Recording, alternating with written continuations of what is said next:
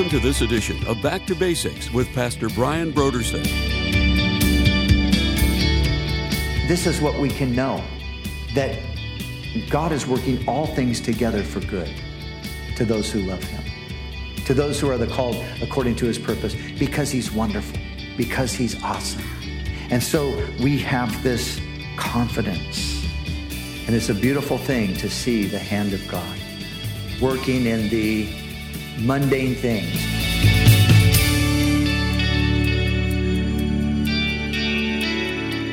Today on Back to Basics, Pastor Brian continues our special Christmas series. Join us as Pastor Brian continues his teaching on Isaiah chapter 9, verses 6 through 7, in a message titled, The Government Upon His Shoulders.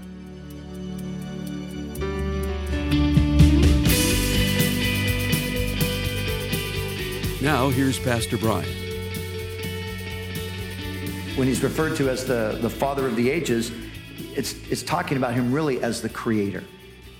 So he is the creator of all things. And then he is referred to as the Prince of Peace. The Prince of Peace. And this is such a wonderful title, isn't it? The Prince of Peace, the author of peace, the one from whom peace flows out from. We have all of these new peace movements, and of course, we've seen sort of a revival in some of the ideologies of the 60s. The peace sign has come back, and we see a lot of the younger generation today sort of, you know, leaning toward that kind of um, expression where they're many of them going back to looking like and you know some of the same ideas that were real prevalent there in the the counterculture of the 60s where peace was sort of an underlying foundational kind of a of a message that was being promoted. We know if we lived through it and, you know, looking back in hindsight, we know that it was a false peace. But again, we're seeing the same sort of thing. And man has always been theoretically looking for peace, but yet practically, it doesn't seem to materialize. But he is the Prince of Peace. And so there's a day coming when there will be peace there will be peace on earth. Now, some people say, as a matter of fact, many people say, Jesus Christ is a failure because he promised, Christians say that one of his objectives was to bring peace in the world, and he's failed. We have no peace. So Jesus must have been mistaken. He could not have been the Messiah. He could not have been the Son of God. The Jews today, one of the primary reasons they reject the claim of Jesus as the Messiah is because there is no peace in the world.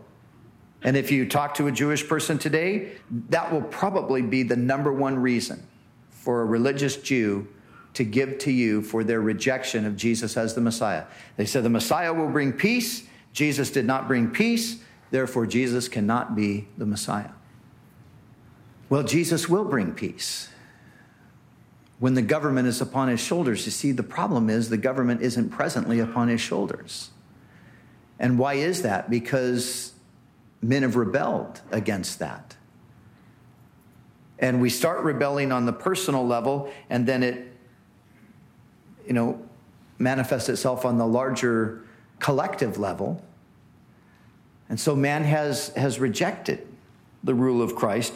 And in the process, we sort of doomed ourselves to a peaceless existence because he is the Prince of Peace. Now, when you take these things that we've just looked at and you take them from that larger realm that we're talking about and you apply them on a personal level, you see that the, the foundation has been laid for this to happen on the larger collective level, but presently it's happening amongst individuals.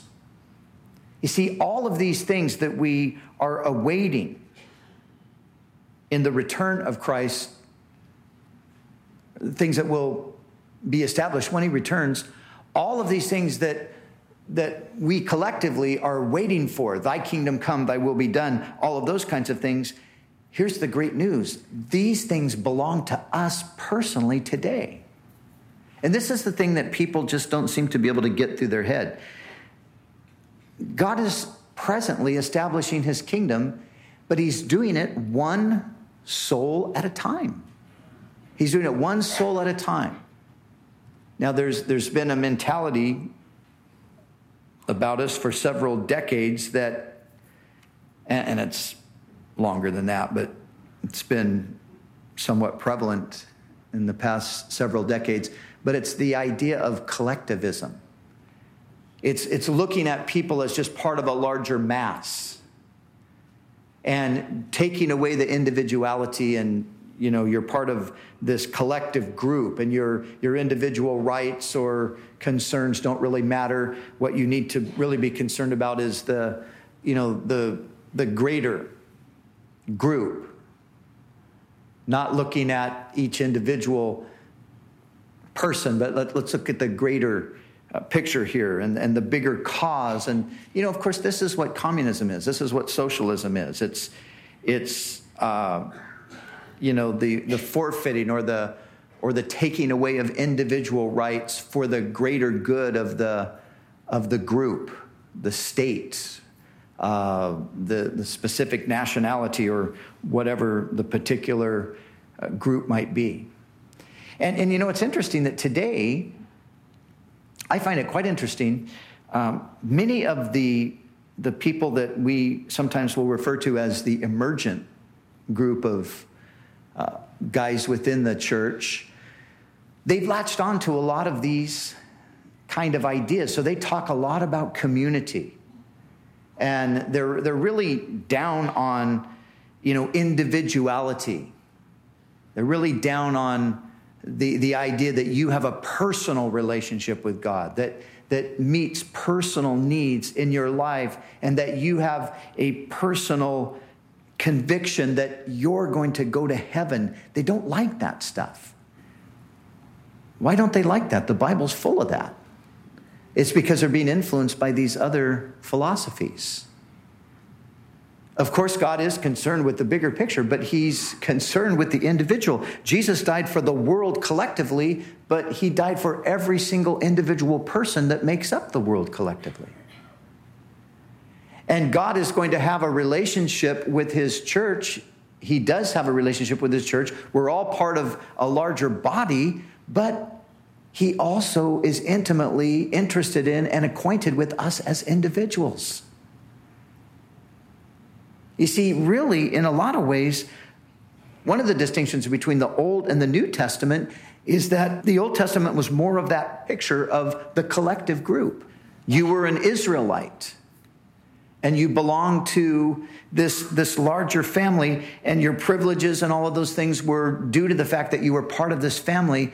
But it wasn't so much that each person had this individual experience with God. And of course, as we read through the Old Testament, we find that, you know, there, there are certain people that are highlighted. But obviously, there were many, many, many, many more people that were part of Israel. But it's prophets and kings and you know different ones. They're the ones who have a, a, primary role in the coming of the messiah. They're the ones generally who are who are highlighted. Not to say that the others didn't have a relationship with god but again the picture was more of a collective one. Now when we come to the new testament here's the distinction that even the prophets gave. Jeremiah says the day is coming when well the lord said it the day is coming says the lord when they shall no longer talk about the God who delivered us from Egypt, but they'll talk about the God who brought us back from all of the nations. And in that day, it says that the Lord will make a new covenant with the house of Judah and with the house of Israel, not according to the covenant that I made with them when I took them by the hand and led them out of Egypt, because they didn't continue in that covenant, but I'm going to make a new covenant with them in that day. And I'm going to put my law in their heart and upon their mind. And here's the glory of the new covenant. And they shall all know me from the least of them to the greatest. You see, this is, this is the way God is working.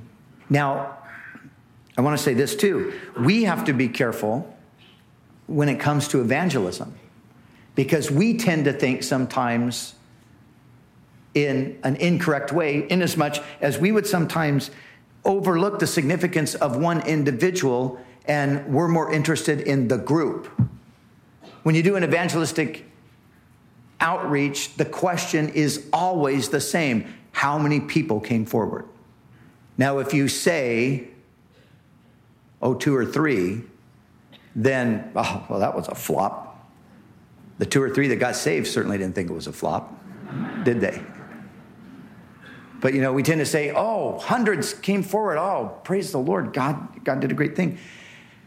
And, and sometimes we overlook the importance of the individual. Sometimes we can get caught up in mass evangelism, but we don't have much concern about individual evangelism, just sharing with the person next door or the person we meet, you know, sit, sitting next to us on the airplane or, you know, somebody at work. But the Lord is interested in all.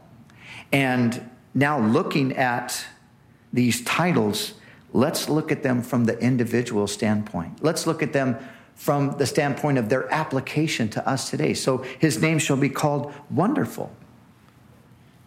He's going to be wonderful in the future, and we look for that coming kingdom, but he's wonderful today to me. And you think of, you know, the wonder, that hymn, the wonder of it all. And I think that word wonderful is a great word when we talk about the Lord. You know, I go on a diversion for a moment here. It's hard to express God's greatness because he's, you know, he's just so great. It's, it's hard to come up with words, but the Bible has given us a vocabulary that enables us to do that. And I really think that we would be wise and we, we would do ourselves a favor to try our best to, to learn the vocabulary of Scripture. Why am I saying all this? I'm saying this because, you know, it seems like all of the praise songs I listen to today, they know about three words to describe God. And every single praise song uses the same three words over and over and over again. And I think, okay, we need some more words. We need, we need to develop this picture a little better. But we can find those words in Scripture. And if we meditate on the Scripture, we will find those words. We will find those appropriate titles and things as we're thinking about the Lord. And of course, you know how a word, of course, in our mind, a word has an association to something. So you think of something. When you think of something wonderful, I don't know about for you, but to me, that it just conjures up a, a pleasant feeling inside of me. Wonderful. It's a great word. Awesome. Awe inspiring. And this is how we know the Lord today. He's awesome. And He works in our lives in awesome ways. You know, one of the things that I, I love to think about is the providence of God. It, to me, it's just, it's one of the most fascinating things to think of how God providentially rules over the universe. Just think of it. There's over 6 billion individual wills here on the planet. Everybody got their own agenda doing their own thing. And then who knows how many angels there are that rebelled and are basically doing the same thing in a slightly different sphere. But here's the amazing thing that our God is so awesome. He's so wonderful. He's so great that he is able to take all of these different agendas and he's able to somehow overrule all of them and in the end cause all of those things to ultimately work out his plan. I love it. I love to think of the plan of God in the providential sense.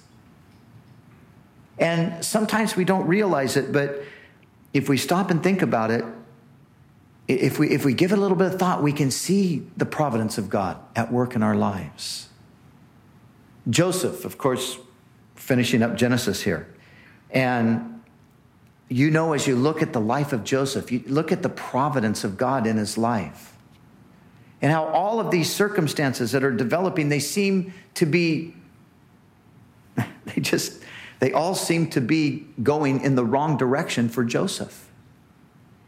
Everything seems to be against him. But yet we find that actually God is using all of these circumstances to work out a plan and a purpose that Joseph never even conceived of. And so you remember the story as, as everything kind of comes down at the end and he reveals himself to his brothers. And they were the ones who originally, you know, initially sought to kill him, but then felt that killing him is probably not the best idea. We'll sell him as a slave. You remember at, at the end when they come before Joseph and now he's in power, he's the, he's the prime minister of the world. They're rightfully afraid that he's going to bring judgment upon them. But he says this to them He says, Don't be afraid. He says, You meant it for evil, but God meant it for good. And that is a truth that you can tack onto your own life. The devil means he intends evil against us. He uses people quite often to carry out that evil that he intends, just like he did with the brothers of Joseph.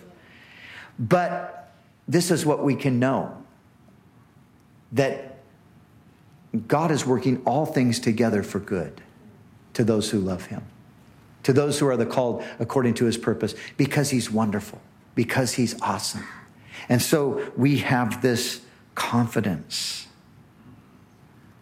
And it's a beautiful thing to see the hand of God working in the mundane things, you know, that seemingly just, you know, you might look at something from a certain point of view and it, it has no significance whatsoever. In it seems anyway, in, from the eternal standpoint. But then you find that as circumstances suddenly change, you find that, oh my goodness, this, this is amazing. Look how this has worked out. And we see this. We see it in our lives. And, and so when we think of the Lord as being wonderful, this is part of what is being communicated there just the, the wonder of his omniscience, the wonder of his omnipresence, and these, these great attributes of his. But then he's the counselor as well. And he counsels us today, doesn't he? I don't know where I would be if it were not for the counsel of the Lord. He counsels us through his word. How many times have you had the experience of being perplexed, of being dismayed, of being disheartened, and you open your Bible and there's a word from the Lord. And you know it's from the Lord because it's speaking right to your situation and it's, you know, kind of leaping off the page and it's just, it's going into your heart and it's bringing you that wisdom or that comfort or whatever is needed at the time. And I thank God for his counsel in my life through His Word. I thank God for His counsel in my life through His people.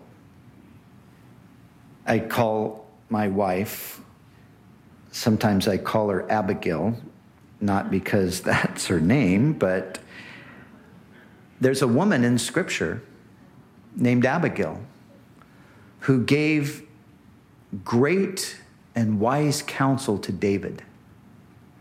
When David was hastily going to do something, Abigail steps in and she just gives him the wisest counsel imaginable. She just says, Oh, my Lord, you don't want to do this because God is with you and God's ultimately going to fulfill his will and his plan for you, and you don't want to have any regrets. And David said, Blessed are you of the Lord, and blessed is the Lord who sent you to me, and you have stopped me from taking things into my own hands. And I can think of so many times when I have wanted to take things into my own hands or, or, you know, I've wanted to do something and my wise Abigail has spoken up and said, no, you don't want to do that. And we get this counsel from the Word of God. We get this counsel from God's people. And I'm sure many of you can give examples and you can think of times. You know, I have this funny experience. It happens to me all the time. I'll be talking to somebody and they will tell me something I told them two years ago, five years ago, 15 years ago, 20 years ago that changed their life. And I don't even remember the conversation. Sometimes I feel bad. Say, you know, when you said this to me, and I'm thinking, I said that? Wow. that was good.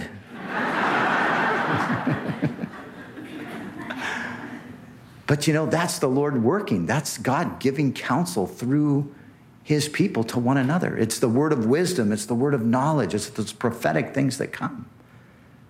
So you see, my point is this these things for us, because the child has been born already, the son has been given, and for us on a personal level, these things are already being experienced.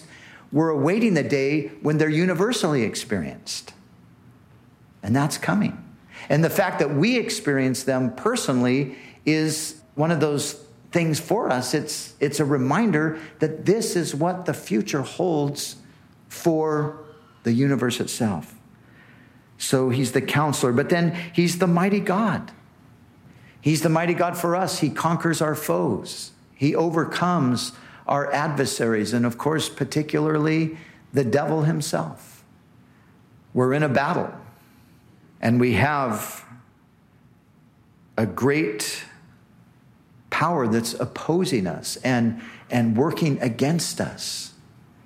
And if it were not for the Lord's intervention and for his protection and for his defense of us, we would be crushed under the iron fist of Satan. But he's our mighty God, and he comes in in that conquering sense and he overthrows the enemy and he foils his plans. You remember how Jesus said to Peter, Simon, Satan has desired you to sift you as wheat. But Jesus said, I have prayed for you. And when you're restored, strengthen your brothers. But Jesus is essentially saying, I'm standing up for you, I'm defending you. Satan wants to destroy you, but I am not going to allow that to happen. I'm going to stand up against him. And that's what he does for us because he is our mighty God. And sometimes Satan stands up against us in a sense that it's, it's primarily spiritual, it's, it's more or less invisible, it's an attack upon our soul, our spirit, our mind. And sometimes we feel helpless to do anything about it, but then the Lord comes in. I remember a season in my life, I've shared this before. Maybe it'll encourage somebody if I share it again, but I remember a season in my life where I was just under tremendous attack.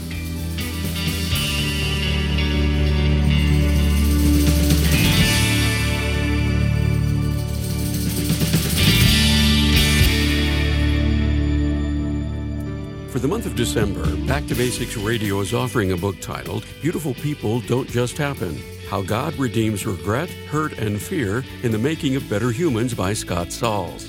Global mental health issues are on the rise. Over a billion people globally are living with anxiety or depression, especially among teens and young adults. Guilt and regret are becoming identity defining forces. So, how can we deal with this mental health crisis in our own lives and be a help in the lives of others? Well, in his book, Beautiful People Don't Just Happen, Scott Sauls presents a practical theology of suffering that will infuse your regret, hurt, and fear with a hope of gospel saturated meaning. This book will give you the practical insights needed to find purpose in your own regrets, hurts, and fears. So we encourage you to call us right now at 1 800 733 6443 or visit us online at backtobasicsradio.com to order Beautiful People Don't Just Happen How God Redeems Regret, Hurt, and Fear in the Making of Better Humans by Scott Sauls. And when you give a gift to Back to Basics, we'll send you this book as our way to say thank you. We do appreciate your generous support of this ministry. We'd also like to remind you that all of our other resources are waiting for you at backtobasicsradio.com or by calling our request line at 1 800 733 6443. That's 1 800 733 6443. Our desire is to encourage you in your daily walk with God. We'll continue tomorrow with more valuable insights from Pastor Brian as we continue with our special message titled The Government Upon His Shoulders.